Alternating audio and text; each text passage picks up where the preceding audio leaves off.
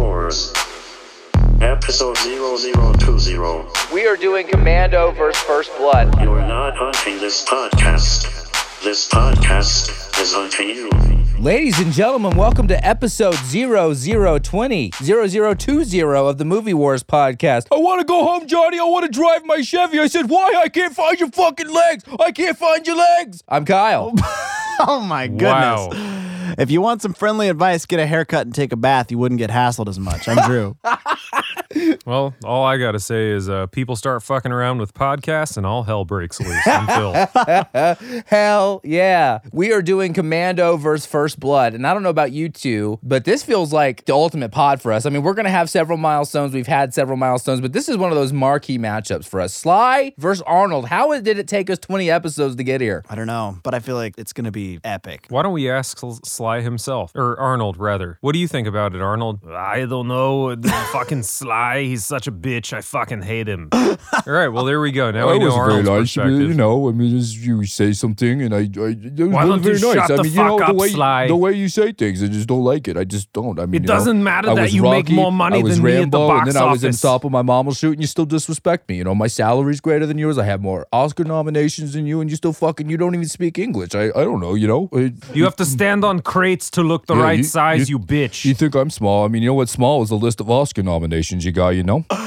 This has been something. The ground is shaking. I feel it. It feels like an earthquake. I'm looking at Drew and Phil. They are quivering right now with this matchup. I mean, this Yes. is, I hope that this podcast can harbor the energy. I want to start in can't. 1968, the most, im- the most important year in the history of this country. You know what happened in we're back. 1968? You know what's Kennedy great was assassinated. is that you get to talk about Arnold without it feeling forced. It's not forced at all. In fact, we're going to talk about Arnold so fucking It's much today. Arnold was born in 1968. No, no. far off. He came to this country in 1968 and put this Ah. fucker back on rails like it should be. That's what happened in 1968, the most important year in the history of this country. God Back on America. rails. And back on rails, baby. Before he got here, this shit, gravitation. Yeah, yeah. We were landing off. on the moon. Kennedy was being shot. Like all fake. Carter was around got the here, corner. stuff got in order. Okay, There we go. But it's really, uh, and Phil, go ahead and make fun of us. I'm already going to mention the autobiography, which Drew read too, by the way. So you don't, you can't just make fun of me. Drew also read the autobiography, Total Recall. One of the fun things about this episode is that Arnold and Sly had a real life tiff, and it's not an exaggeration. Drew, do you think to say they hated each other? During the, they're friends now, but in the '80s they legit hated each other. Well, I can't. I, I didn't read Sly's autobiography, but in Arnold's, he made it very clear that he felt like he was constantly grasping at his at Sly's coattails. Like when Sly would get a million dollar movie, Arnold would get half a million dollars. When Sly got his two million dollar, his his rate was a million. Like he was always just right there, kind of like sh- trying to keep Pretty up. Pretty big of him to admit to that. Because he could have just been like, I never cared, you know, but like, he, Well, he got his revenge. One of the best stories from the book. So I, I don't know how many people have watched Stop or My Mom Will Shoot, uh, the Sylvester Stallone movie. It got a 4% on Rotten Tomatoes. And as a Sly fan, I'm still going to say that's generous. Um, that is a shit show. And Arnold intentionally tricked Sly into doing that movie. They called Arnold first. And he's, these are his words in the book, not mine. He said, I immediately knew that that script was shit. And so he burned it from both ends. He first asked for so much money, he knew that they would turn it down. He asked for a crazy amount of money. and then he called Sly and was like talking up this movie. He was like, "This movie, this script's amazing. I hope I can do it. I don't know if they can give me enough. I hope I don't. I'm not double booked." Sly took it, thinking that it was because it would have been a hit to Arnold, his ego, if he would have taken it. Arnold literally tricked Sly into taking "Stop or My Mom Will Shoot." what? Yeah. that story is in the autobiography. But the? That is some freaking ninja shit from uh, Arnold. But we're not just talking about the battle of these two action icons. We're actually talking about, and this isn't me reading academia, this isn't any outside influence, this is my interpretation. By talking about these two films, we are actually talking about the golden era of action films. Action had an interesting past. It was never the epicenter of the movie, right? Like the most actiony things I could think of that were franchise based were like James Bond, some Western films. And yes, they had male center protagonist, but it wasn't what we have now. And if you think about the ripple effect of what Dave Morrell, the author of the book First Blood, which I read, he said that First Blood, the film, was the blueprint for the modern action movie. That was his phrase. And in some ways, Commando and First Blood are different uh, in the fact that First Blood has kind of this sentimental wrapping. It's about PTSD. It's about bringing Vietnam home. It was about defending the the soldier from Vietnam. What Dave Morrell said in the commentary on First Blood is they were being shit on by Republicans and Democrats and civilians, like everyone, Yeah. hippies, everyone hated them. So he really did want to defend them. So it has that. But once you get by that wrapper, the the core, that muscly one man army, tan, jacked, explosions. What one thing I thought of is with these action films, I love action heroes because they're like superheroes minus the moral boundaries, right? I know there are superheroes that like Spawn and some of the offshoots that can embrace violence, but mainstream superheroes have boundaries, you know. But action heroes can collect body counts. Yep. That's the biggest difference, right? Although Rambo did not. Although he did not, yeah, and I, yeah, that we'll definitely get to that. That's a very interesting point. He killed zero people in First Blood.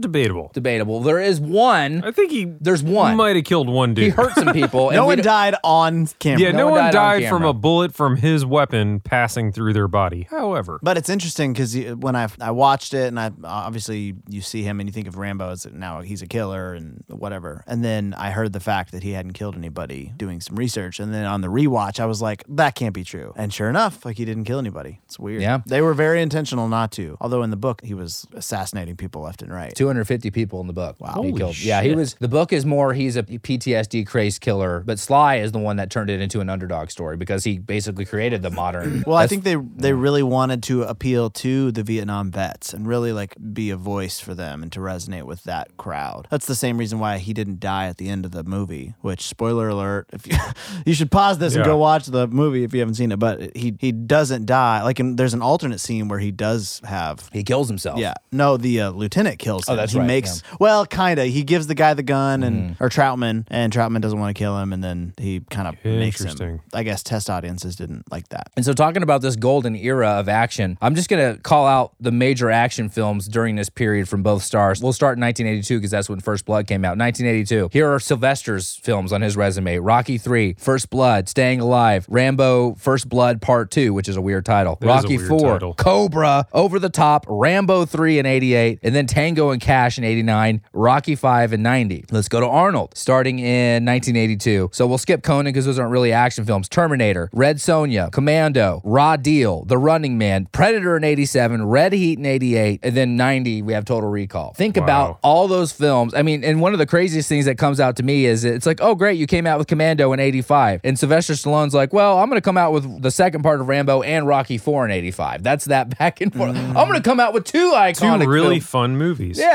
it- right. And um, all that to say, and, and what I want to finish with is, you know, one of the things that I wanted to vet this theory of mine that this is the golden age of action. And to me, it's this principle that imitation is a sincere form of flattery. I believe in that principle. And you saw studios, the first point I want to make is that you saw studios trying to find that next guy. The closest guy I can think of to these two is Van Damme, and he didn't even get close. But you saw Van Damme, you saw Steven Seagal coming out in the early 90s. Even Brian Bosworth, the OU football player, got stone cold, which is a shitty movie, but it's actually kind of fun. He, he, he looks great without a shirt Now on, he by stars in Dr. Pepper commercials. Yes. But and then in the 90s, and luckily we've already talked about Die Hard, which is that next evolution, which is the more meek, your Keanu Reeves, your Bruce Willis, but still the same concept, although less buff, less the more ripped. realistic Yeah, action but hero. still- like yeah. they look more like The what you- everyman. yeah, what you would look like if you worked out and you took care of yourself. Yeah. Less like the Stallone and Arnold thing where they look like they lift a 1000 Mm-hmm. pounds on the rig, You know. but still one man wrecking crews, right? And Yeah. so, and then every studio, but they failed to find that next guy. None of those people even came remotely close to Arnold and Sly. And the last point, the second point of this idea of imitation is that you actually see Sly and Arnold start to imitate each other. Because I know, Phil, one of your kind of quips early on watching these films was like the cheese of Commando versus kind of the serious tone of First Blood. But Rambo 3 is like Commando's little brother. I mean, there's nothing closer to Commando than Rambo 3.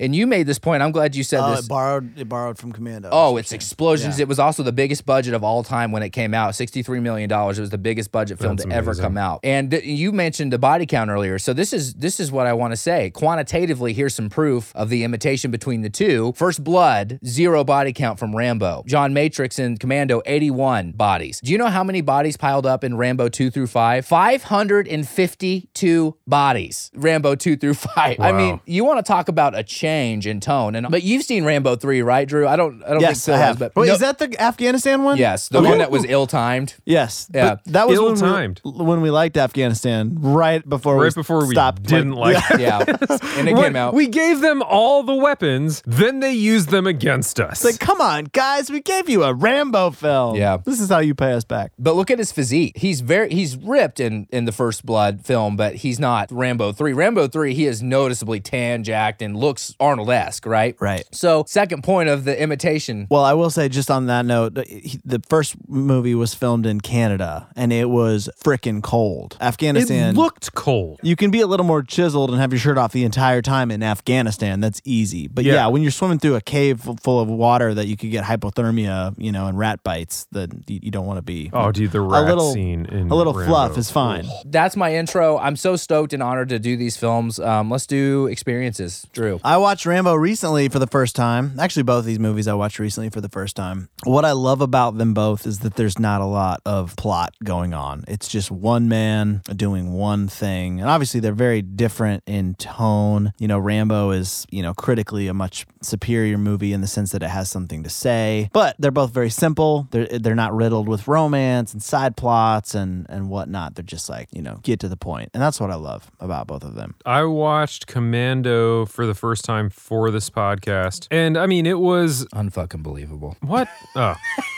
It was just it the level of silliness and over like the nature and the level to which it's sold out on the action aspect. Like it was going to be an action movie at all costs. And that's the thing that kind of blew my mind about it. I would even go as far as to say that Arnold wasn't the main character in that movie. Action was the main character right. in that movie. You're right. And that's a note I had earlier is that this is, think about this. This is post Terminator. He had 17 lines in Terminator. He has all this dialogue. But he was the Terminator. but he has a few jokes El jokes. Terminador. He has a few jokes in there, but he's not he's not making a ton of jokes. He had Let done, off some steam, Yeah. Bennett, or whatever he said. he Yeah. hadn't done twins yet. He he because eventually in his career, and he talks about this in the book, he wanted to be a comedian. He embraced comedian. He had a mentor that was a famous comedian. Arnold? Yeah. Oh, man. This is Arnold's foray to the world. I mean, this this this was I mean, Terminator was great, but this was like, ladies and gentlemen, this is Arnold Schwarzenegger. This was his explosion, and it was through Commando's Well, action. uh, I think Terminator is that. I think Terminator was a s actually. I I I agree. With, I, I disagree. Make your point.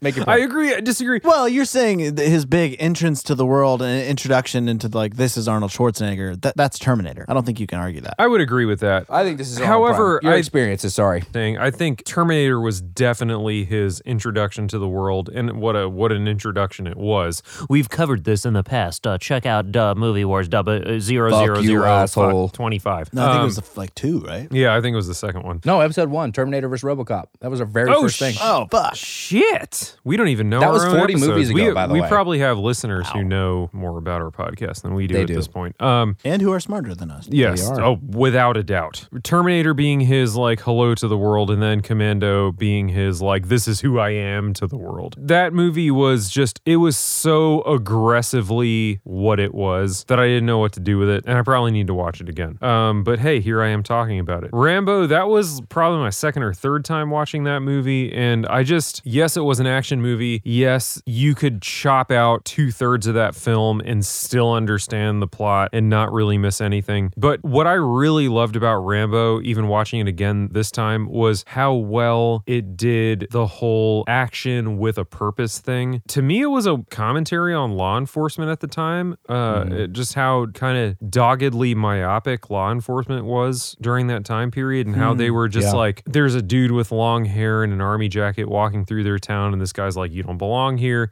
And he decides to make literally a federal case out of some vagrant looking army dude walking through his town. And to me, that whole movie wraps up with that ending scene where it, if you had any doubt that this movie was a commentary on the treatment of Vietnam veterans, the end of that movie really brings it all home. And that ending was really special because, I mean, to me, and this is, you know, obviously this was decades ago at this point, so it's a lot easier to have clarity on it. People being mean to Vietnam veterans in, in the in politics and the in civilian life, being terrible to these guys who had just literally lived through hell out in Vietnam. For them to come home and be treated that way, that's like a bizarre parallel to shooting the messenger. It's like those guys didn't have a choice. The- a lot of them were conscripted into war. To me, that's why Rambo is so important because it, it was trying to send a message that these these guys did not deserve the treatment they got. Both really, really, really interesting takes on the on the single action hero movie. Well said. And interestingly enough, in the book, it's very evident because it's a major storyline, and they they allude to it in the movie. But Teasle is a Korean war vet, and so a big part of the the observation in the book, and they make it a little bit in the movie, is that generationally, even the war vet of the previous war looked down on the Vietnam War vet. That was a big part of the book. Was Well, I mean, it's it's possibly the most shameful war America's ever been mm-hmm. a part of. But the shitty part is that the soldiers had to bear the brunt and the blowback of that. they like were that was they didn't into want it, to. Half right. of them didn't want to be there. That's Like, one thing I feel like it was a little understated, the Korean War thing. Because obviously in the book, it's way more like he's a Korean War vet, and then Vietnam, like it's there's a very distinct like this is why he's looking down on him. like they did things better than the Vietnam. Vets. Yeah. there's was a superiority. something like that, or we we were better at fighting a war than you guys were, or I, I don't know what it was, but the movie didn't make it clear. I mean, there was a scene like where you see yeah. Teasle in his office with his medals behind him. You're like, oh, okay, so he's former military, I guess, whatever. But to me, it wasn't that clear. I don't know if it was for you, but Yeah, uh, only because I read the book and, and watched all the commentaries. But yeah, Teasle definitely had us a pretty like we came back from the war and we weren't hippies, and the whole scrutinizing the PTSD ridden Vietnam soldiers who came back as hippies because they had the long hair, they were rejected, they couldn't get jobs, they weren't taken care of, even though they were forced to go. It's Yeah. very evident in the book, and so for me, it was hard to watch the movie without that background knowledge. That and I that had. may have been obvious at the time. Like that might have the audience at the time might have been like, oh yeah, we get That's why true, he's being. yeah. But for me, forty years, you know, removed, I didn't. It didn't. I just was like, why I is this guy being either. such an asshole to him? Like I don't understand. But culturally, you know, maybe that was just the way things were. That actually brings a lot more perspective because I was watching that movie wondering, like, why is this cop being such a dick to this guy? But the fact that he was a Korean War veteran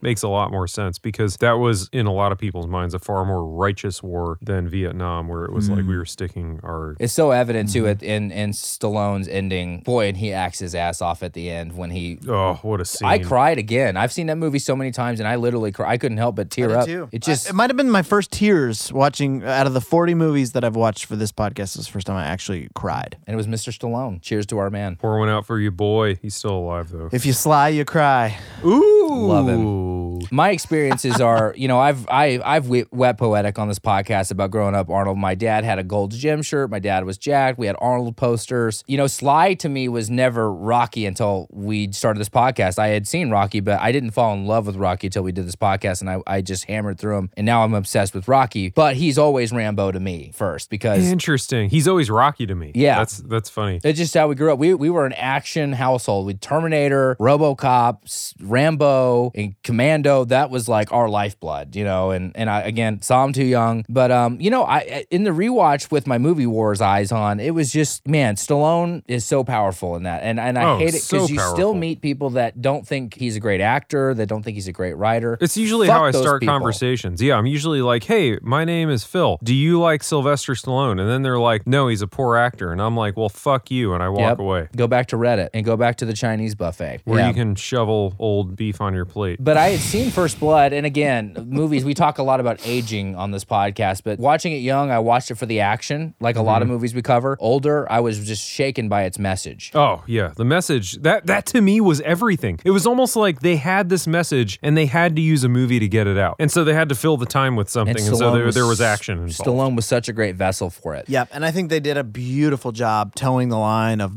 him being vengeful and hurting and lashing out, but also mm-hmm. you never stopped rooting for him.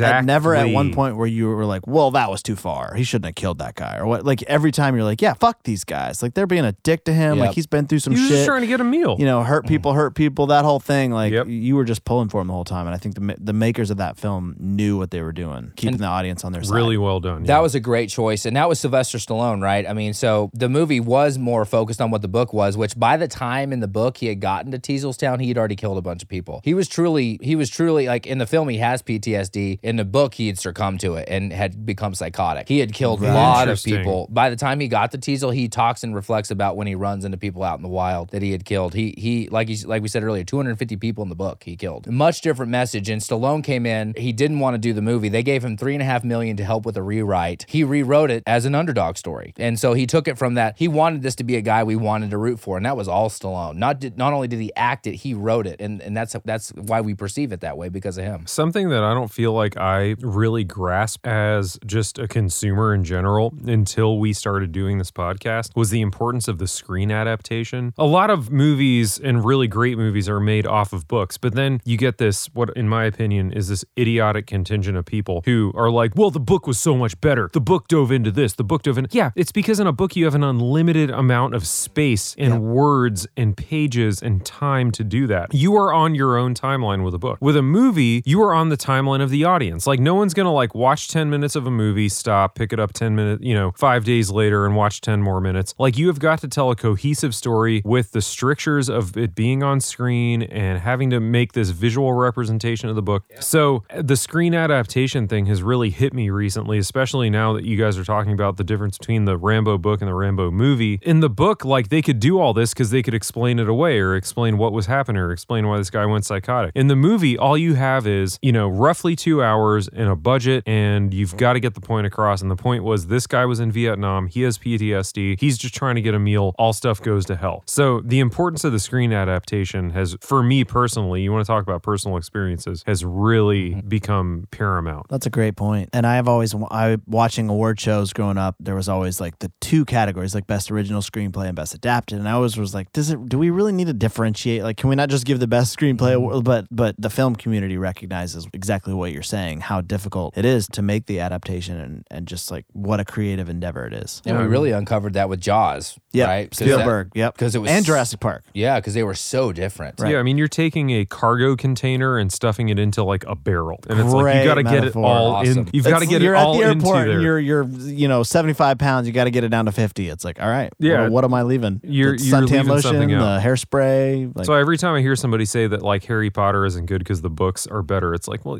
no fucking shit. It's two different. Like, what do you it's want? two different mediums, and, and You I have think a thousand pages to get the point across, And not and to- two hours to get the movie across. Like, and come on. Not to expound your point too much, I think it's also a reflection of the artist. I mean, Sylvester Stallone has, I think, kind of the modern interpretation of the underdog we have in, in entertainment is because of, of what he did with Rocky. And he has a weird, sympathetic, artistic heart. He's a great painter. Sylvester Stallone is so much more than just an action hero. And I think he has this weird, sympathetic thing. He wanted to, you know, he was, he didn't want to be Rambo, but when he decided to, he wanted to make sure that we drove home this point about the Vietnam War vet thing. He, he's a very interesting artist. I'll say No, that. it- it- and that's really come to light, I think, in watching these films. And and I think once again, this is something I talk about in almost every podcast, but you can see it in like the eyes of the performer. There's like this purity of emotional delivery in Stallone's performances in all of the big movies that he's in. And you can just feel that as a as somebody who's enjoying the film. Like whether you know it or not, you pick up on physical cues of these actors. And Stallone, especially in his early years, portrayed like this weird innocence and purity in his performances. And I, I think that's what really endeared the public to him. i think arnold did too Yeah, i think he was a very just agreed. charming likable like God, we have spent a lot of time on Rambo. Yeah i'm trying to like lean us back over- Yeah, no, yeah. no but i think the same goes like they're both lovable giants kind of like Yeah. gentle giants I Well, don't and know. Tim McGovern confirmed that when he said he when we interviewed him and he worked with Arnold on Total Recall, he was like, he is an amazing person to work with. He's so friendly. You know, we view him as this giant, but behind the scenes, he was so cordial. He's playful on set. He just wanted to make the movie the best way. And he was like, you know, on Total Recall, he was like, oh, you can't afford that? I'll go get us the money. He would go mm-hmm. and he would give the filmmakers more money because he believed in it. Yeah, and in case you missed it, we actually we interviewed Tim McGovern. He's the Oscar award winning CGI director for Total Recall. You can get it on the Patreon. I'll release a little preview of his his sentiment about Arnold Schwarzenegger on Spotify, but you can go to Patreon and get the full interview. Uh, Tim McGovern. We interviewed him. He's an amazing guy. So go check yeah, it out. if you've ever wanted to hear what it's like to uh, know what it's like to hear Tim McGovern say the word the, that's going to be the preview. If you want to hear more, hit up our Patreon. We're gonna release a 0.008% of the interview as a preview. Yeah. it's just gonna be him saying arnold Arnold, the. and then you go over and give The us $6. for the price of a latte. You can hear this interview. Yeah. Inflation is a bitch, but we will never do that to you guys. We will never inflation on you. And to finish my experience, Commando, it doesn't carry the same message, but there is just something about being a kid and seeing a guy that looks like Arnold, that talks like Arnold, just doing the things he does. Yes. He's he's like the ultimate nullifier. It's like, yeah, it's cheesy, but it's fucking Arnold. Like, let's just go. Let's watch Arnold. And he was my hero girl. I loved him so much. I had Dutch action figures, I had Predator action figures. So Commando, as much as it's cheese and not as serious as Rambo, for me as a kid, it stimulated my imagination. Um, it was just so cool, so fun. So anyway, that's my experience. Shall we get into some randos or Rambos? Rambos. Let's get into some Rambos. Comrandos. We already covered this one, but Rambo didn't kill one person in First Blood, but in two through five, he kills 552 people. Unbelievable. So he had had enough of this pacifist attitude, and he took two. Apparently, First. Blood gives you a taste for blood. And that's my only ridicule of the series. I think Rambo 1 through 5 incredible. I love them all, but I hate it when filmmakers name something nebulously, you know, like Final Destination 5. It's obviously not the final one. First Blood Part 2. It's like, Right, come on, just call it Rambo 2. Like, we don't need the first la Like, Well, in that movie, it made sense because he says, like, they drew first blood. They drew first blood. So it's like part of the script. And then to call it First Blood Part 2, that's like, how many numbers do we need? Yeah. Yeah. They really should have just called it Rambo. First Blood was first great. one. Two through five should have been Rambo's. So Kirk Douglas was supposed to play Colonel Troutman. So we see Richard Crenna as and does a great job as Troutman, but even some of the early marketing materials had Kirk Douglas. And because, you know, according to Dave Morrell, the author of First Blood, what he says is even though he was Rocky, Sylvester Stallone still didn't have a ton of clout going into Rambo. So the marketing was very pressured to lead with Kirk Douglas. It was this was really a Kirk Douglas film more than a Sylvester Stallone movie, which is hard to believe now in 2021. Definitely how they marketed it because It really sucks. he that was the big deal. Yeah, Yeah. people can't see the future and just predict these things. Yeah, but he he demanded a rewrite and he wanted a completely different ending. He just raised complete hell about the way the screenplay was written. So they ended up he did one day of filming and they ended up replacing him with Crenna and he became Troutman. From Yeah, he on. insisted that Rambo die at the end of the movie. He said artistically this is a much better decision and they were like, "Well, we just, you know, again, we're trying to resonate with the Vietnam community and we don't want to like we don't want Vietnam vets to like vibe with Sly this entire time and then like find out at the end like they kills himself. Like, "Oh, this is the way out for me." Like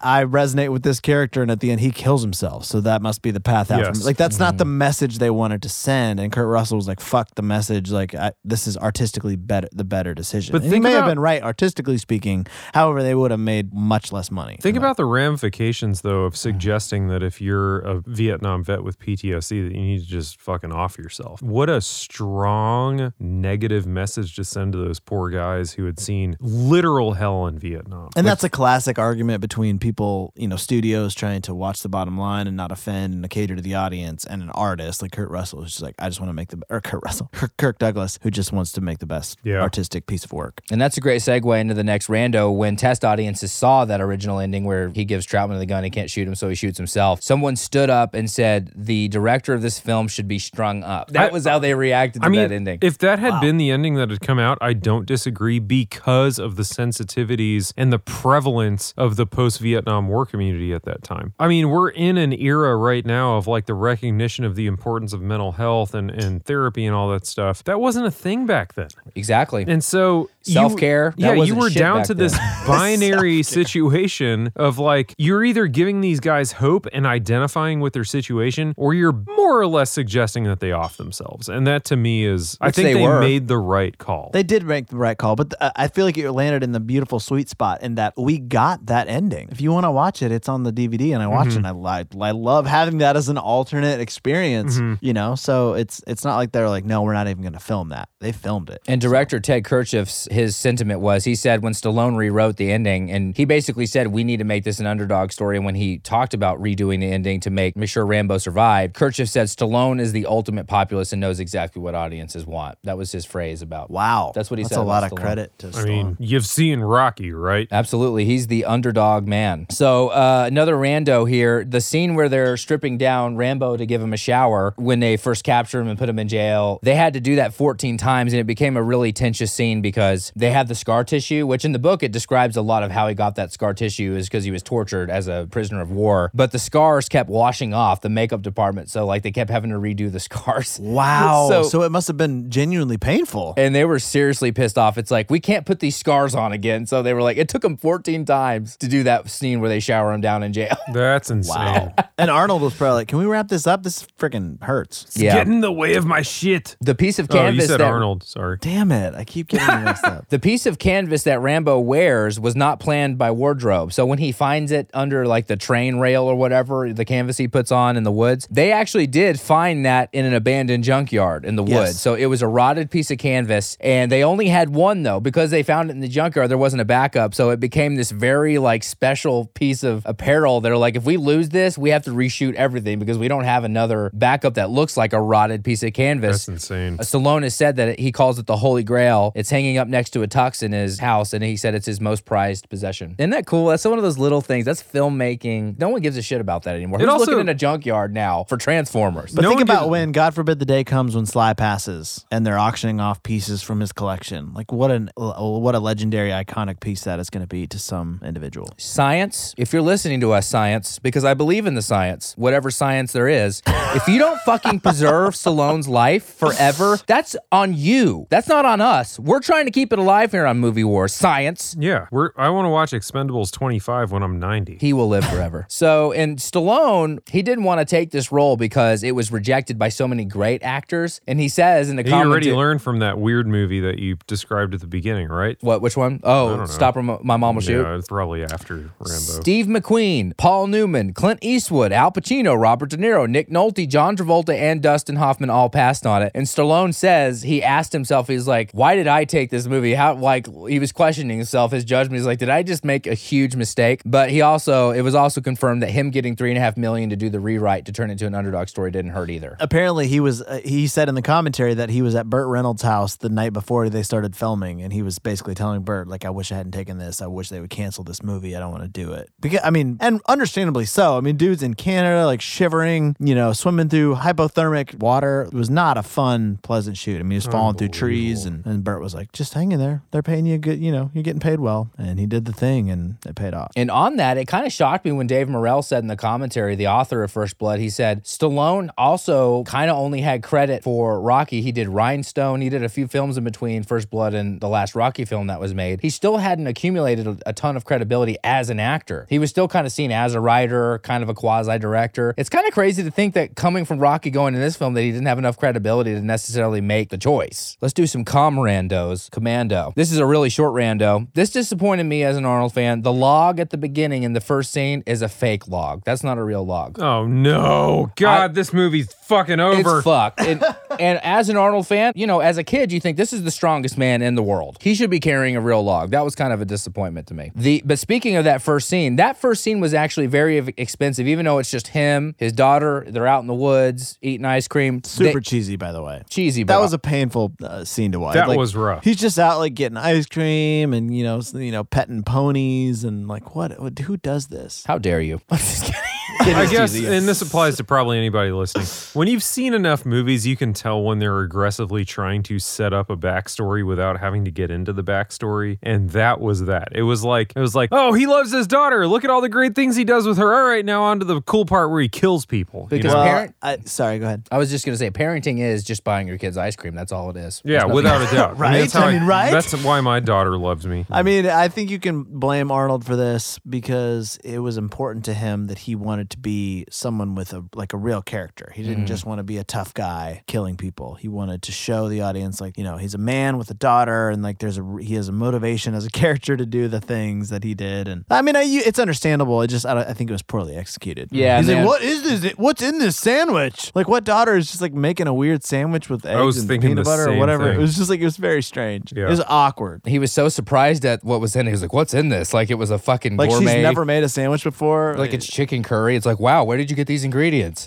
yeah, my poor daughter struggled to put oregano on a pizza tonight, so there we are. Did she uh, really? Yeah. Good for her. I Yeah. love oregano on pizza. By the I way. was trying to get her to put some oregano on a pizza, and she was like trying to dump it on there, and I was like, "No, no, you just pinch it and sprinkle it," you know. In both of these But movies, she's also five, so But this is one of the obvious gaps. I mean, we talked about Sylvester Stallone, his vocabulary as a writer and a director. That's where it's apparent with First Blood, whereas with Commando, like they're trying to express sentiment where First Blood really succeeded, and this is not where Commando's strong suit is. So, speaking of the intro, it was actually very expensive, even though it was just Arnold, his daughter, out in the woods. Lester, the director, he just wanted to do a small camera crew. We were just going to go out in the mountain and just film Arnold. But this the union was very strong, and apparently, like they still like the union required them to hire like thousands of dollars worth of camera crew, trucks, and so Lester's like, I don't give a shit. Like we're still just going to do what I want to do. So they paid the same amount they would for 100 people crew. They sat at the bottom of the mountain, and he just went up there with a small camera crew to film the intro, the log. Wow. And so that was actually a very they had he said there was a tent city that they had just established. All the people that were supposed to be working were just sitting around in tents because he didn't want to use them. So he paid a lot of money to just use a very small crew. This is an amazing rando. You know, when you think of Arnold, the action star, you think of his one-liners, but Mark L. Lester, the director of Commando, actually is to credit. He was the one that said, "I want you to be a real person, not just a guy that destroys and kills." And he wanted him to do these subtle jokes, and so he started plugging him. So this is really where that started. So that Let was off some steam, yeah. Bennett. and Lester and Lester would have him. The let off some steam is a great example. He had him do several takes of just different one-liners. He just said, just say random things. And there's there's deleted scenes of Arnold just trying new things. And Lester was the first person to kind of introduce the Arnold one-line isms to the world. Interesting. And And this is also the first movie you get the I'll be back reference, you know, because in Terminator, he kind of, that was the phrase that he coined as iconic or whatever. And he, he, he said, I'll be back or Mm-hmm. I'll be right back or something like there was some like obvious. Amazing. What a marketable guy. Alluding What a marketing genius. I just love it. Studio this is this was shocking to me in the commentary with Lester on Commando. Studio executives were constantly eavesdropping on the filming because they were super nervous that they gave Arnold so much dialogue because of his accent and his comprehension of English. Apparently, a ton of opportunities for Arnold were studios declined because they just didn't think he knew English well enough. And we already talked about it. The last film he did, Terminator, he had very little lines. He actually said very little. Studios were passing him up for big roles left and right because they just like, what, does this guy speak English? Understandably so. I mm-hmm. mean, he's such a legend now that it, he is a household name and like that accent is kind of just part of us in a way. But to think about a new actor coming out now that has an accent that's, you know,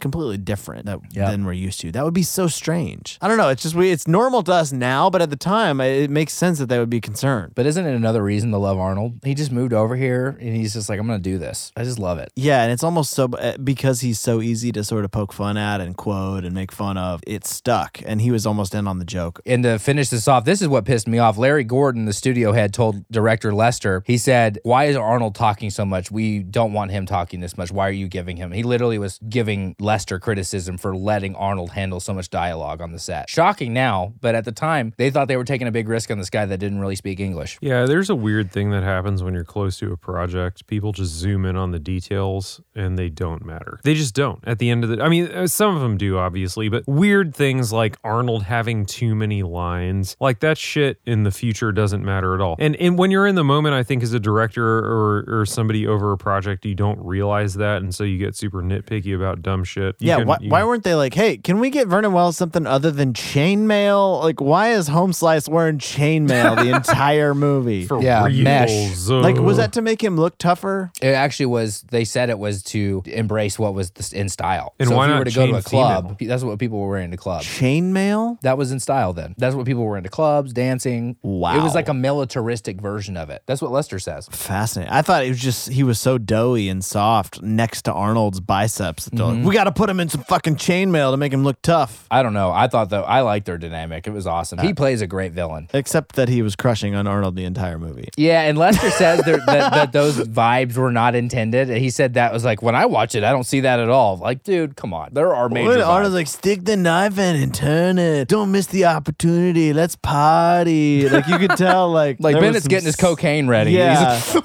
Woo! Bennett's like throwing his gun down and his knife down. And it looks like he's they're just about to have, like have sex. what we probably all watched was the unrated version. So they a- they took out a lot of violence because again, in the 80s, you're very quick to get to an X rating. So the scenes in the shed with the saw blades and stuff was where a lot of that violence was cut out. You know, Arnold has this history of his ideas being rejected. Like James Cameron like shut him down on the set of Terminator all the time for lines he wanted to say. James Cameron literally told Arnold, "I'm the director. Don't tell me how to direct and I won't tell you how to act." That's what he said to Arnold. On the set of Commando, he wanted to do a scene in the shed scene where he's trapped and he's throwing saw blades and stuff. He wanted to cut the guy's arm off, which we see, but then he wanted to actually slap the guy with his own arm in the face. Arnold Oh, I love that. Arnold told the director this, and this is exactly what Lester says, word for word in the commentary. He says, That was even very violent for me. Dude, I, I I respect the hell out of that because how disrespectful is that shit? And like Arnold's you just are on being set. slapped with your own fucking arm. Arnold on set with a cigar, like, What if we slap him with his Like, own I arm? would slap you with your own arm, you piece of shit. Fuck you. You know That made me That's so love good. Arnold more. I want to see that. I want to see it too. You know that it's over. Even if you live for 80 more years, if you get slapped with your own arm, That's you some will shit. never forget that shit. That is some like shit. you have been ultimately disrespected in the universe. Last rando. Lester was constantly disappointed with Arnold's strength. He said he went into this film thinking that Arnold was the strongest man in the world ever because he could deadlift 600, all these numbers. He said, but he constantly kept saying he couldn't do things on set and he w- it would shock him. He was so pissed. The scene really where this culminated is in the scene where he takes Sully and he walks over to the edge. He asked Arnold to carry him upside down to the side before he drops him. Originally, he was just supposed to carry him upside down. Arnold's like, I can't do that. And Lester was so pissed. He was like, You're like the strongest guy ever. And so he was constantly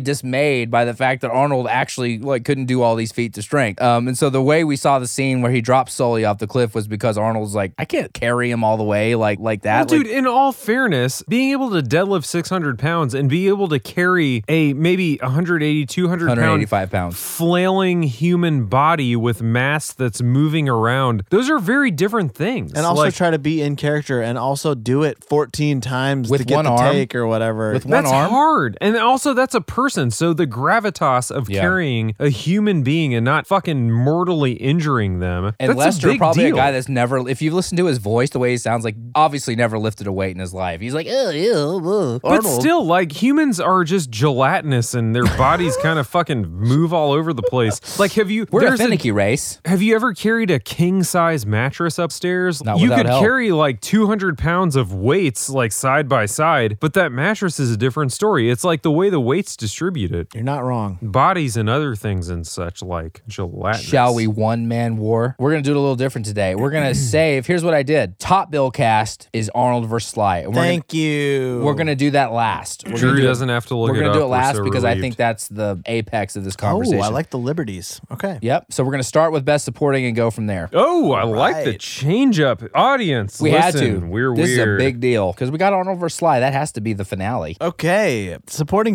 cast for Commando. I'm going to say Rae Dawn Chong, Lover. Vernon Wells, and Bill Duke. Uh, For First Blood, Brian Dennehy, Richard Crenna, and David Caruso. How do you choose? God, this is hard. Just choose the best ones, in my opinion. Well, why don't you do get that, for that us job. then? Why don't you tell us? You what the go, best is? go, Drew. Draw. Well, us I the would Drew. say I, I I'm actually gonna go commando on this one. First of all, I think Ray Rae Dawn Chong she dials it up quite a bit in a few scenes, and it's a little obnoxious. I'll I'll say that. However, I loved her. I thought she was super likable, super fun. Of when you're going like doing a movie like Commando, you need someone that's a good counterpart, but not someone that's like too likable. That's like obviously like he would fall in love with this person in the you know in that hour and a half. I think she was just like the perfect amount of fun and likable, but not like too sexy, but not ugly. But like it was just like like I don't know. I think she just did a great job. Tommy Chong's daughter, by the way. I was that wasn't big enough to be a random, but that's Tommy Chong's daughter. We, Oh. we have to talk about Bill Duke and Bill Duke's face and Bill Duke's eyes and just how there's no one like him and he just brings such a weight and gravitas to, to any performance that he does. I love him. and we get to see him again in Predator. With Hell Arnold. yeah. And he's so Oh, good at so both good. these. Bill Duke is a badass. I love you, Bill Duke. he is a badass. It's like when you see Bill Duke, you're like, oh, Bill Duke. This Yeah. movie must This be guy, awesome. Even if you don't know his name, you're like, oh, that dude. Oh, yeah. those eyes. I mean, the fact that his name is Cook. The cook is Cook here. Where's Cook?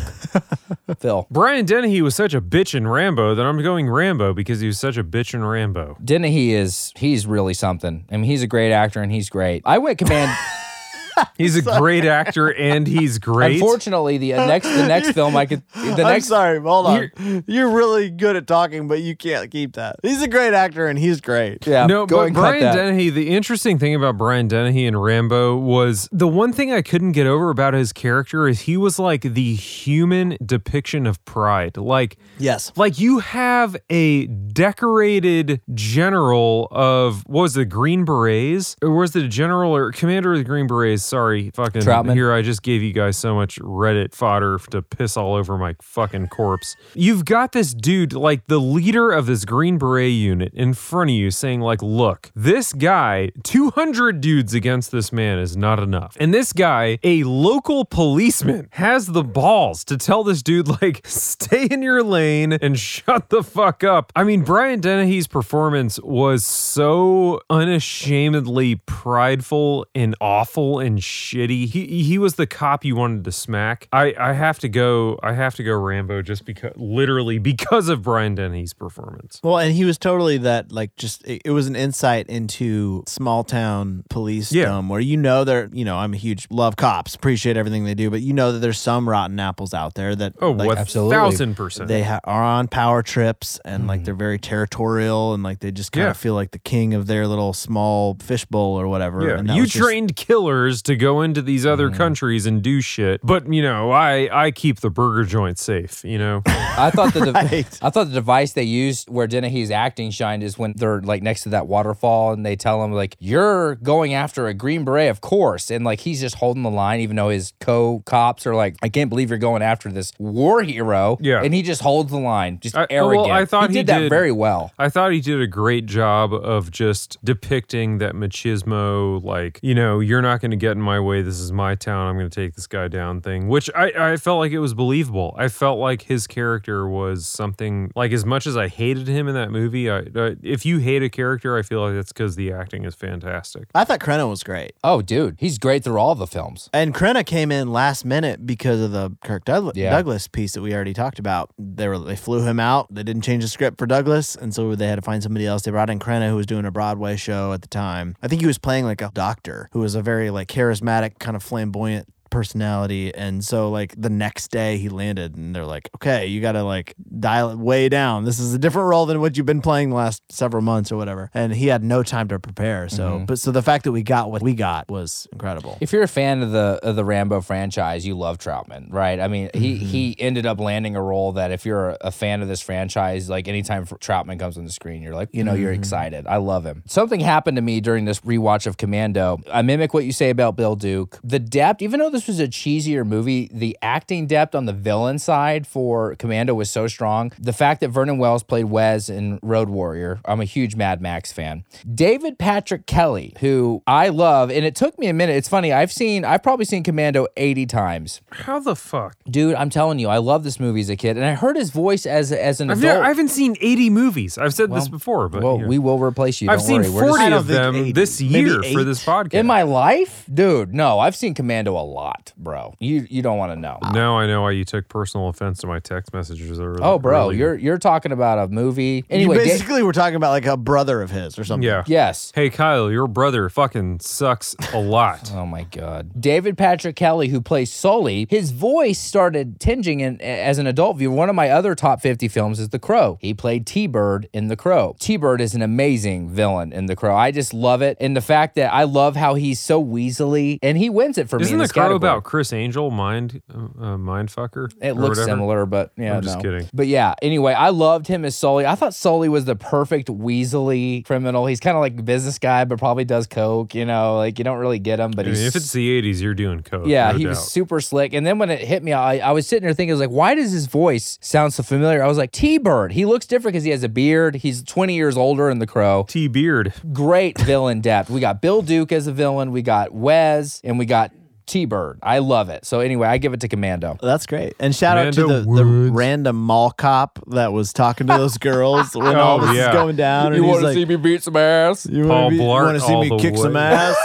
and then he's and then that's his like his only two lines are like talking to these girls about how he wants you know you want to see me kick some ass and then he's on the walkie-talkie the next scene like and he is one giant motherfucker. His emphasis on motherfucker. motherfucker. Yeah. Phil, you can't even do that. It was fantastic. One Chuck giant in there. Giant I couldn't fuck anyone's mother as, as as strongly as that guy did. He oh, was man. He was great. Shout out. One to zero, Commando. We're gonna get right into a bro category. We all have daughters. Who We would you rather your daughter bring home as a man that she's thinking about marrying? Phil, let's go to you. As far as like Stallone and Rambo versus uh, Matrix or Rambo? Ugh, there's so many conflicting things there. I mean, first off, category. if she brought home somebody whose last name was Matrix, I'd be just wondering what weird comic book he stepped out name? of. Like, what Because? Rambo's normal. no, Rambo's weird too, but I mean, at the end of the day, like Matrix, that's a thing. Like, there's there are matrices, matri. I don't know what the Matri. Fucking plural of that shit is. Matrices? Yeah, yeah, matrices. There you go. Whatever. You have two Um, mathematicians. God, I, who? What was the question? Who would you rather your daughter bring home? I have an as a easy answer to Potential. Drew, you do. I, I feel like I need perspective that I just don't have right now. All right, here's the thing. Matrix, the beginning of the movie, he's like, yo, military people, I don't want to fucking do this anymore, period. End of the movie, he's like, yo, military people, I don't want to do this anymore, period. There is no arc. He just is who he is. He has one goal, it's to rescue his daughter. I respect that. I appreciate that. That's the kind of man I want my daughter to be with.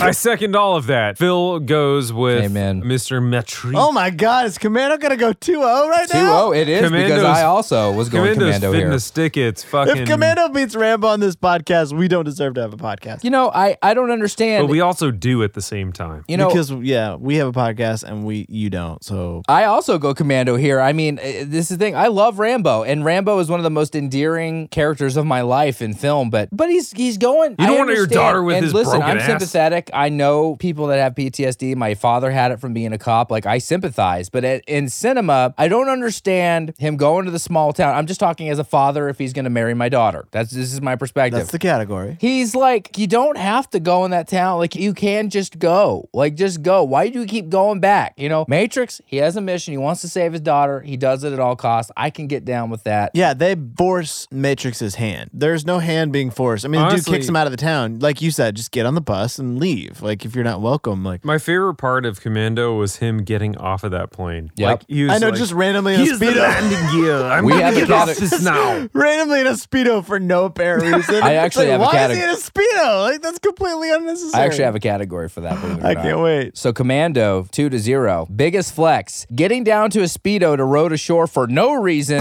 to wear the Speedo, or Rambo torturing all these cops in the woods in bell bottom jeans.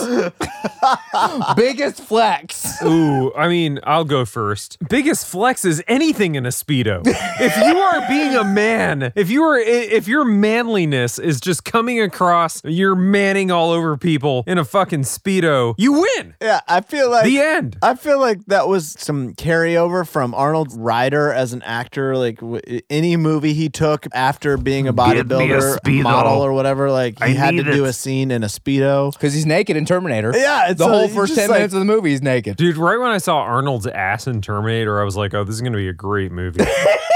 Well, we see Stallone's ass in Rambo, Yeah. so asses abound. But I'm gonna go. Uh, I'm gonna go Arnold. There's a You just said strong, ass is about. I Strong love man you. ass. What is do you the- think, The Kyle? squatting and the doing things. tell us. tell us Listen, your thoughts about ass. This ass. is feeling strangely lopsided all of a sudden, but for me, I get Commando because it's the transition to the Speedo. Because last time we see him, he's fully clothed, and then there's this real harsh cut to him getting in the raft in a Speedo. It, there's, there's no there's no adaptation. We don't see him stripping down. It's like fully clothed. Ten seconds later, Speedo.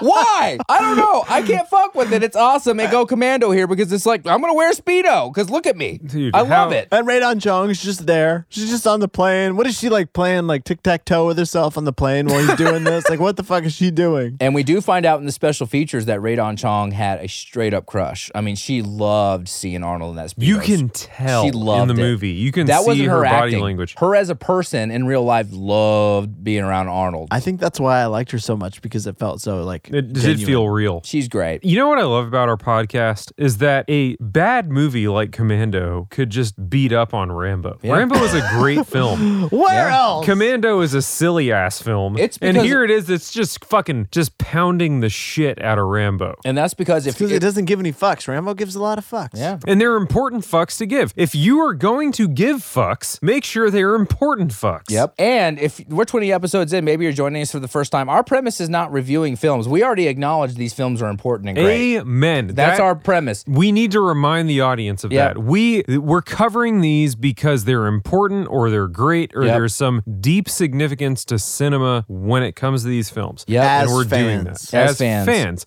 Like we're not sitting here being like, ah, you know, these are a bad movie and this other one's a better movie. That that's not what Yep. it's about. They're two great films. We make up silly shit. We talk about it. Oh, we cover these movies as fans. As fans. Ass, fans. fans. The We more see fans it as after ass. a movie, the better What, chance. what you were have we of talking winning. about? Well, it's three to zero, Commando. So take out the acting aspect. We're gonna get the finale of this is Arnold versus Sly, but this is just the characters. John Matrix first, the other John, Mr. John Rambo. Oh, both John. I didn't Yeah. put that together until you John just said versus that. John. And John, by the way, didn't come until later. In the book, he's only Rambo. And you talked about the name being funny, Rambo. The way Dave Morrell came up with Rambo, he was reading of an author named Rambo, and then his wife brought home a brand of apples that was popular at the time, Rambo. And that's how he came up with it, was this apples and this poet that That's the dumbest shit I've ever I heard. know, I know. And he didn't have the name John in the book. John was in the film. Wow. Another John, Die Hard. The Baptist. Oh. John Connor. Yep. Oh, John Connor. shit. John John was John is an action name. I don't know why. It's just you know. if your name- John Stamos. yeah. My head will explode trying to choose. This is a toughie because this isn't about the actors, this is about the characters. Just the characters only. Well, I feel like this is going south because the Rambo should definitely win between these two movies. However, That's why I love our format. Yep. I fuck with this format, and because of that, I'm gonna say Matrix because wh- the point I made earlier at the beginning, he's like, I don't want to do this shit anymore. They took his daughter. He's like, All right, fuck this. I gotta go do the thing because I gotta get my daughter back. And he gets his daughter back, and then at the end of the movie, he's like, I don't want to do this anymore. The end. There's no arc. There's no romance. There's no message. He's just like he is who he is, and I respect that. Yeah, and it's funny. It's really two opposing views because in First Blood, he's having to work with the elements. He's using trees and things to fight. In Commando, he's like, I need weapons. And then he gets a bulldozer and knocks a wall down in a pawn shop and goes and gets the guns. There's no, there's nothing keeping John Matrix from He's not doing. falling through a tree or like patching himself up in a cave or fending off rats. He's just like using a bazooka. I need guns. There's bulldozer. There's pawn shop. Here we go. Fly to Valverde. So you're going Commando. Yeah, Okay. I guess. What was the I- question I don't know what's again? happening here. Just the characters. So Matrix take the versus actors Rambo. out. This isn't support. This isn't leading cast. Just this best character. All Ma- right. Matrix versus I Rambo. will go Rambo here only because that son of a bitch finds a way to continually survive in the wilderness in all these improbable situations with multiple police forces and at a certain point military reserve after him. He gets shot at with missiles, he gets shot at by cops, he gets dogs sent after him. He's a There is- resilient mother There's a, a level of survival with Rambo that you don't get in Commando. And for that reason I go Rambo. I actually I went Rambo here too. I went First Blood because as much as I love the all out bazookas and all the shit with Matrix, my this comes down to one thing, and that's the trap where the wooden thing swings and it's got those he created the stakes that are attached to that slat and the cop gets stuck in it. I first of all was like, ouch, like, oh, that hurts. And then like the fact that he created that, I love how he uses the elements. I also love how Matrix uses bazookas and things, but I think Rambo's the master of the environment. So I went I went Rambo. yeah, here. but I'm calling bullshit on that. He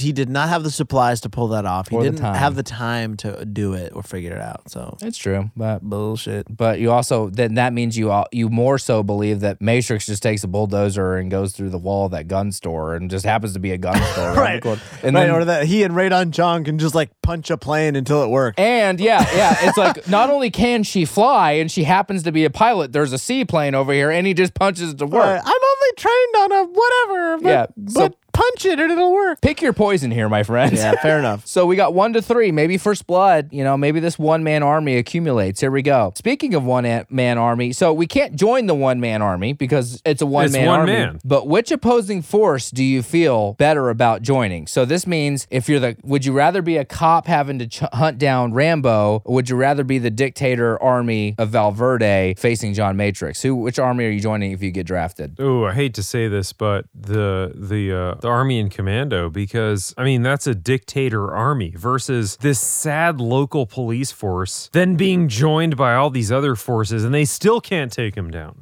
Like that local police force, those guys lived and died by their bizarre pride, and which apparently was based on the Korean War and their poor leadership. But man, in Rambo, that that army was just, or the people going after uh, John Rambo were just, it was sad. And the commando, So- they're just meat bags. I mean, they're Yeah, just they're I'm- heavily armed, but there's nothing they can do. If I'm going to be a soldier in a war, it's going to be with, you know, the one with the stronger force. True. Yeah, but you have to take into account who you're facing here, and I think that Rambo had no, no real intent to kill, whereas She true. whereas True. Matrix is just simply hosing men down. So I would rather face someone that is just hurting, that needs help, rather than Commando, who's like, "Fuck this, I need my daughter. I'm gonna kill whoever's in my path." So you're going first blood. I went commando here because I think the benefits of being a soldier in a dictatorial type of army outweighs. I think there's just extra benefits you get. You know, when you're on your off shift, you can gamble. You know, being being in favor with the dictator never hurts. Now, granted, in commando, man, he is just straight up mowing these people down. But anyway, I'll go commando. So we got a four to one lead here, which is uh, which is crazy. Sounds like it's command dope.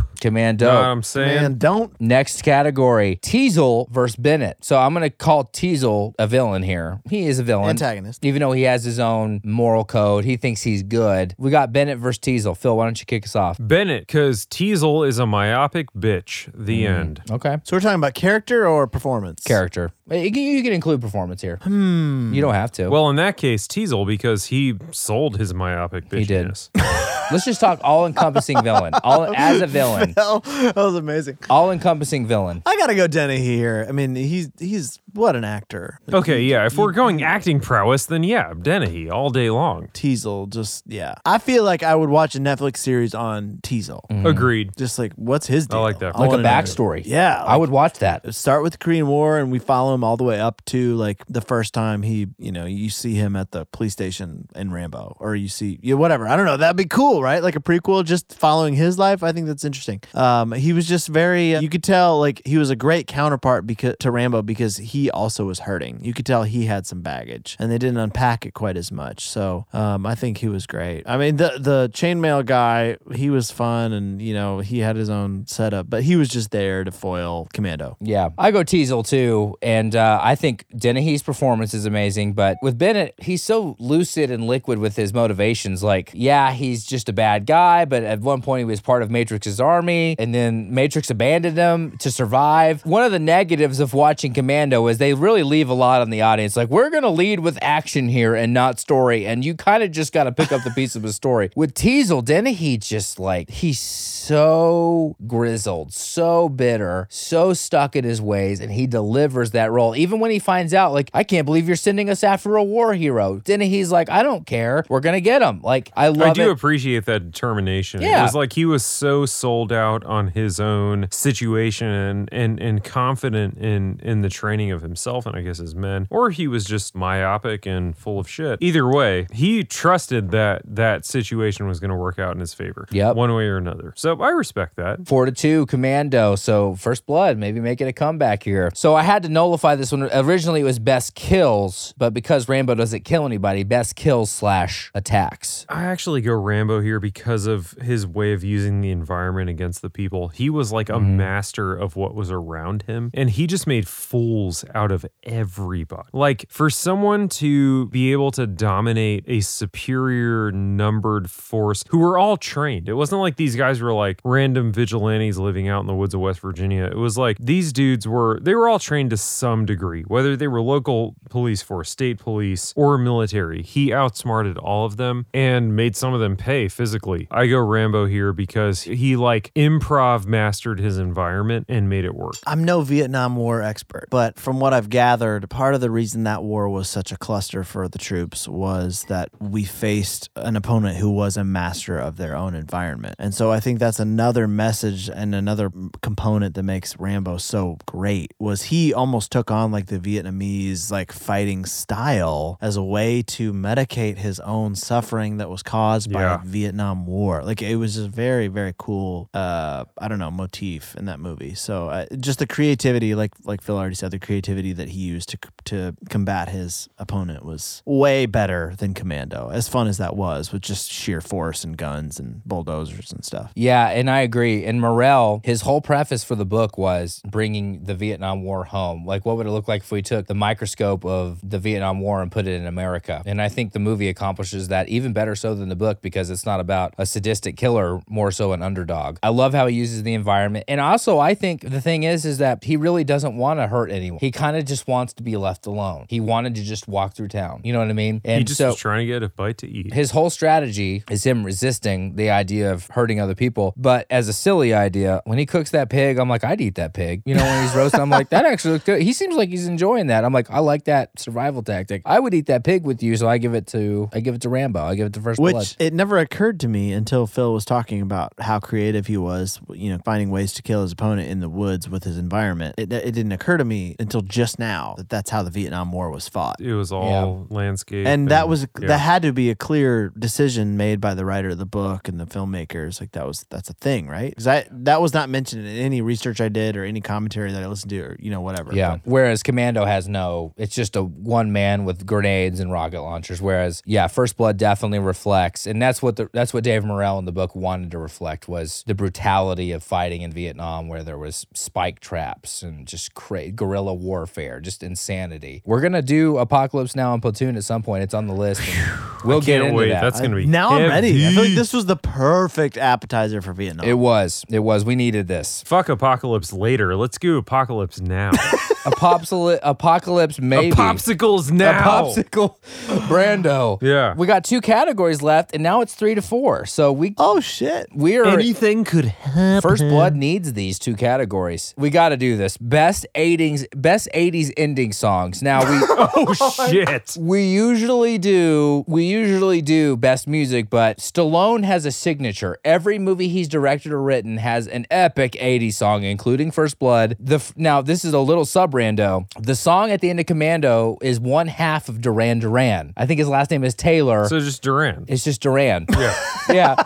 So, and Lester's very proud of this. He's like, yeah, we got one half of Duran Duran. I and I'm gonna start. I don't know why. Listen, we're all three. We're musicians. We're we play music. We're involved in We're all music. failed musicians, failed Yeah. comics. We suck at a lot of things. I'm a, I uh, well, no, I'm the only one failed in those retrospects no, here. I feel The only too. thing we're good at is podcast. Po- Yeah. That's it. We're not even good that good at that. That guitar in the command, I love it. And it's so unwarranted. Like, we didn't get any story. It's literally just Matrix. I don't want to do military anymore. They take my daughter. Okay, I'll do it to get my daughter. He gets daughter, meets a cute girl on the way. Never doing this again. Dun, dun, dun. And it's just, it's like jazz. It's like heavy. That song is badass. I go with, I go with Commando. Yeah, I think the song at the end of Rambo is it totally pulled me out. I was like, "What the fuck?" Like his his face freezes, and it's just like this weird. What's his name? Ken Hill or Ben Hill? Or Not a, ch- not a chance. just some guy just singing in a weird 80s. Like it's not, and it's not a good song. Like I, all respect to Jerry Goldsmith. I fuck with Jerry Goldsmith. He's done some great scores. That song, Incredible. if he had anything, He to do did with Total that, Recall. Not good. Commando, easy. I actually go Rambo just because of how bad the song was. Like I noticed it when it happened. I was like, "What the fuck is happening right now?" It just And felt like a, sh- a, b- a bad Chicago song that they didn't cut because it was too bad. It pulled me out of it so hard, and honestly, that's what a lot of '80s music does to me. So to me, like the best representation of like an '80s song at the end of a film was Rambo. So I'll, I'm gonna just go Rambo, even though I lose. It was bad. That's the Commando one. we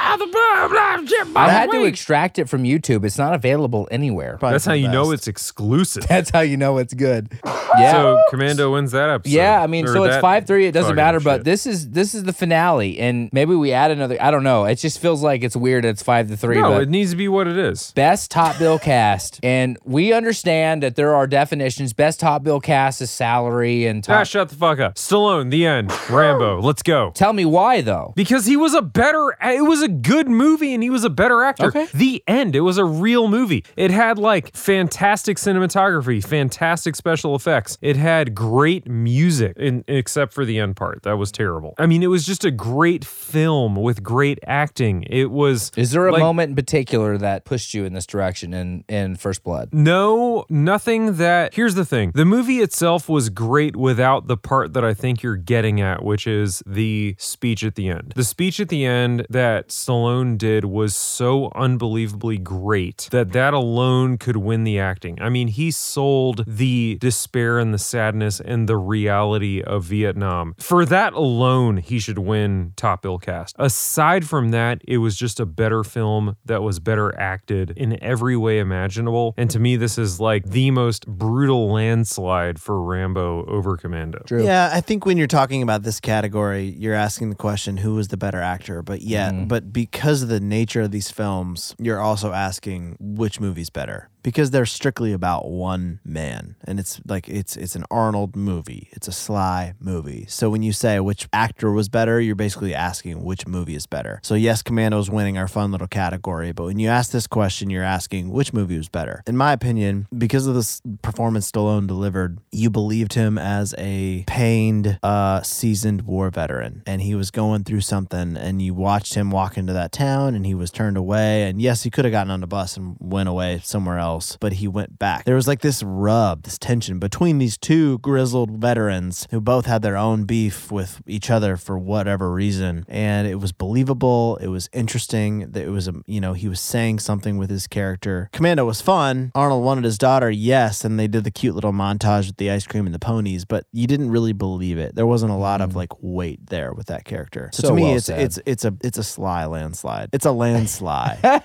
For You- Stallone. Land Sly. You just I, I was gonna go Sly, but you you just helped. Like He was gonna go Sly. I, I am still going but Sly. because I'm you just went saying, sly, I'm Yeah. gonna say Arnold. I'm just saying some of the things Drew just said even furthered the case. You know, I still meet people that don't think Sly is a legitimate actor. They don't think he's a legitimate writer or director. Can you name these people so we can dox them? Tara, John, Jim, Fuck fuckers. all of those people. I hate them. But Sly just takes us on the full ride in Full Blood, uh, First Blood. It's a I'm Full wrong. first run on full the blood. first blood ride. But it's it's just incredible. Like he goes from being this kind of staccato resilient guy that just like doesn't want any trouble yet he kind of initiates it a little bit. In that speech at the end all of a sudden i'm in tears. He's just so good. And listen you guys know about how i feel about arnold. It's kind of funny and, and when i wrote my intro for this episode i was thinking about you know when i kind of joked arnold moved here in 1968 between the 70s and the 80s he won seven mr olympus events. He redefined bodybuilding but we're talking about movies here yes he redefined bodybuilding during that time stallone goes from writing rocky they don't want to star him they think why would we put you in this movie we'll just he give you sells his dog. We'll give you, yeah, he sells his dog. We'll give you a few thousand. Not only does he write the perfect underdog stories, he is the underdog. he is. here, he, here. he took me on an emotional ride here, and I, I don't see how you could possibly go with Arnold here because I was in tears. And this movie could have ended with him blowing everybody away. He could have gotten John Matrix's bazooka and blown away Dennehy and his crew, but no, it ended on this somber note hmm. where all of a sudden, and I'm thinking about an '82 where we don't know everything about PTSD, and it's weird to me. We think about Daniel Day Lewis and Brando, all the great actors, but Stallone is the one delivering the message of we don't know everything about psychologically about PTSD, but he felt strong enough about how Vietnam War vets were treated to be the vessel in this film for that. And he Yeah, does man. it thousand percent to the thousandth power. He delivers it, and I'm in tears. I give it to him because I don't think people appreciate Stallone enough. We know what Arnold is. He's Mm-hmm. a guy you can poke fun at. You can love him as a major action icon, but Stallone constantly delivers as an actor, a writer, a director, and I still don't feel like people talk about him enough. That's so well said. man. Don't you? Man. Don't, don't you think people I got don't nothing talk? to add to that. People Dude, don't- even Rambo, you, you you hear Rambo and you think fun action popcorn You almost flick. yeah, like big dumb but it action is film. a full fledged film. Yeah. Making a statement, saying a thing, doing like everything that you want from a piece of art. Yes. And it doesn't get the credit. You're right. Yeah, and you're on his side the whole time. You're on his side, and I give it to Stallone here. And I, I just,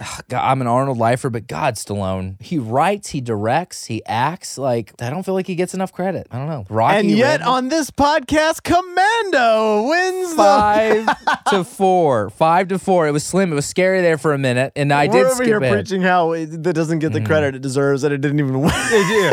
Win. Not, yeah, we are exemplifying how fucked everything is. Both of these are great films. Listen, No, one is a great film, one is a fucking parody of itself. One Let's is be a real. but parody, but important. Okay, important. It, and it also launched it launched Arnold into the stratosphere as a, Arnold. as an icon. They're both great movies. One one is a great film. yeah, yeah. One. It's true. It is true. Listen, you can't you can't look at Commando and First Blood and think, oh, well, they kind of have equal acting. No, I mean Dennehy, the ending speech in First Blood, it is obvious. Yeah, one is an artistic situation, the other is just Popcorn. Exists. What a great battle here. And I'm so glad we finally, man, I can't believe it took us this long to get to Sly versus Arnold. But it's a good episode. Love them both. Great films. Happy New Year, by the way, because when you're listening to this, it's 2022. I don't know what this shitty year is going to hold. Mm, yeah. But remember, no matter how shitty it gets, you can always watch movies. I'm Kyle. Take a bath and get a haircut. I'm Drew. I have nothing cute to say. I'm Phil. I just hope your 2022 is better than my 2020 and 21. let off some steam, Phil.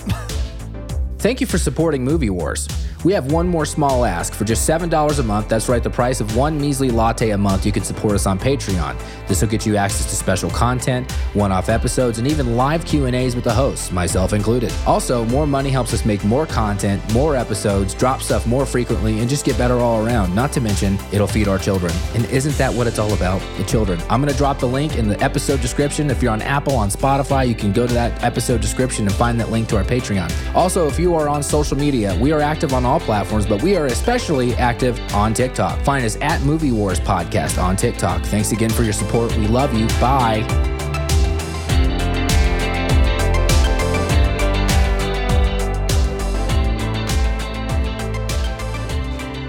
All right, you want to hear? I told Kyle this earlier, and I didn't want to tell you guys over text because it wouldn't have come across the same.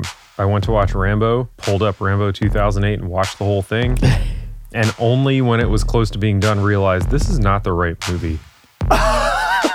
At least it's at least that movie's really good. I like that movie though. Me too. No, it was great. That's I why love the violence. I started it and I was like, man, like I had all these alarm bells going off in my head that I should have paid attention to, but I was working out, so I was just powering through. I was like, man, Stallone looks old for this being made in the 70s or the 80s. And I was Oh, like, you were watching it on mm. like a small screen. That's why you couldn't. Like, Yeah, if you I were was- watching on your TV. You'd be like, this is mm. clearly new. yeah, and I was like, man, they did a really great job like upscaling this to like better resolution. What makes me laugh is that First Blood came out in 1982, and you you it just took you time to figure out that wow, Stallone looked old in '82. Well, that's the thing. I was I was just like, Oh, he looks just way more beaten than normal. funny. And then also the other thing that tripped me up was the chick in Rambo 08. What's her name? Something Benz or whatever. And I'm like, but she was in Dexter. How old is she? Like, how old? This woman hasn't aged. Who who from Dexter? Um, Rita. So anyway, uh, That's after I realized the mistake I'd made, I went back and watched first Rambo, and I was like, I, this makes. I admire the fact that you told us that. That is a very embarrassing thing, but also. it was so. That I is your version. I've of typed Ghost. in Rambo looking for the first Blood movie so many times, and I Uh-huh. always pull every time I forget it's not called Rambo. It's not at all. Yeah, it's called First Blood. And that was my mistake. I went and, and looked on Just Watch. I typed in Rambo and it showed this is available on HBO Max. And I was like, fuck yeah. So I went and played it and it was not the right movie. Yeah, they were But it all was really good. They were all on Dude, Showtime. I loved that movie. a I thought the violence, like the, the bullets and stuff, looked just like the gunplay on that movie was. He's just shredding people with that freaking machine gun at the end. Anyway, Hey, I yeah. mean, yeah, you just fucking you you go to the woods, you stab some people. There's so many things that m- should have tipped me off that that was not the first movie. But my, the other thing working against me is I'd seen all of them before. And so I'm watching this like, oh, this is it.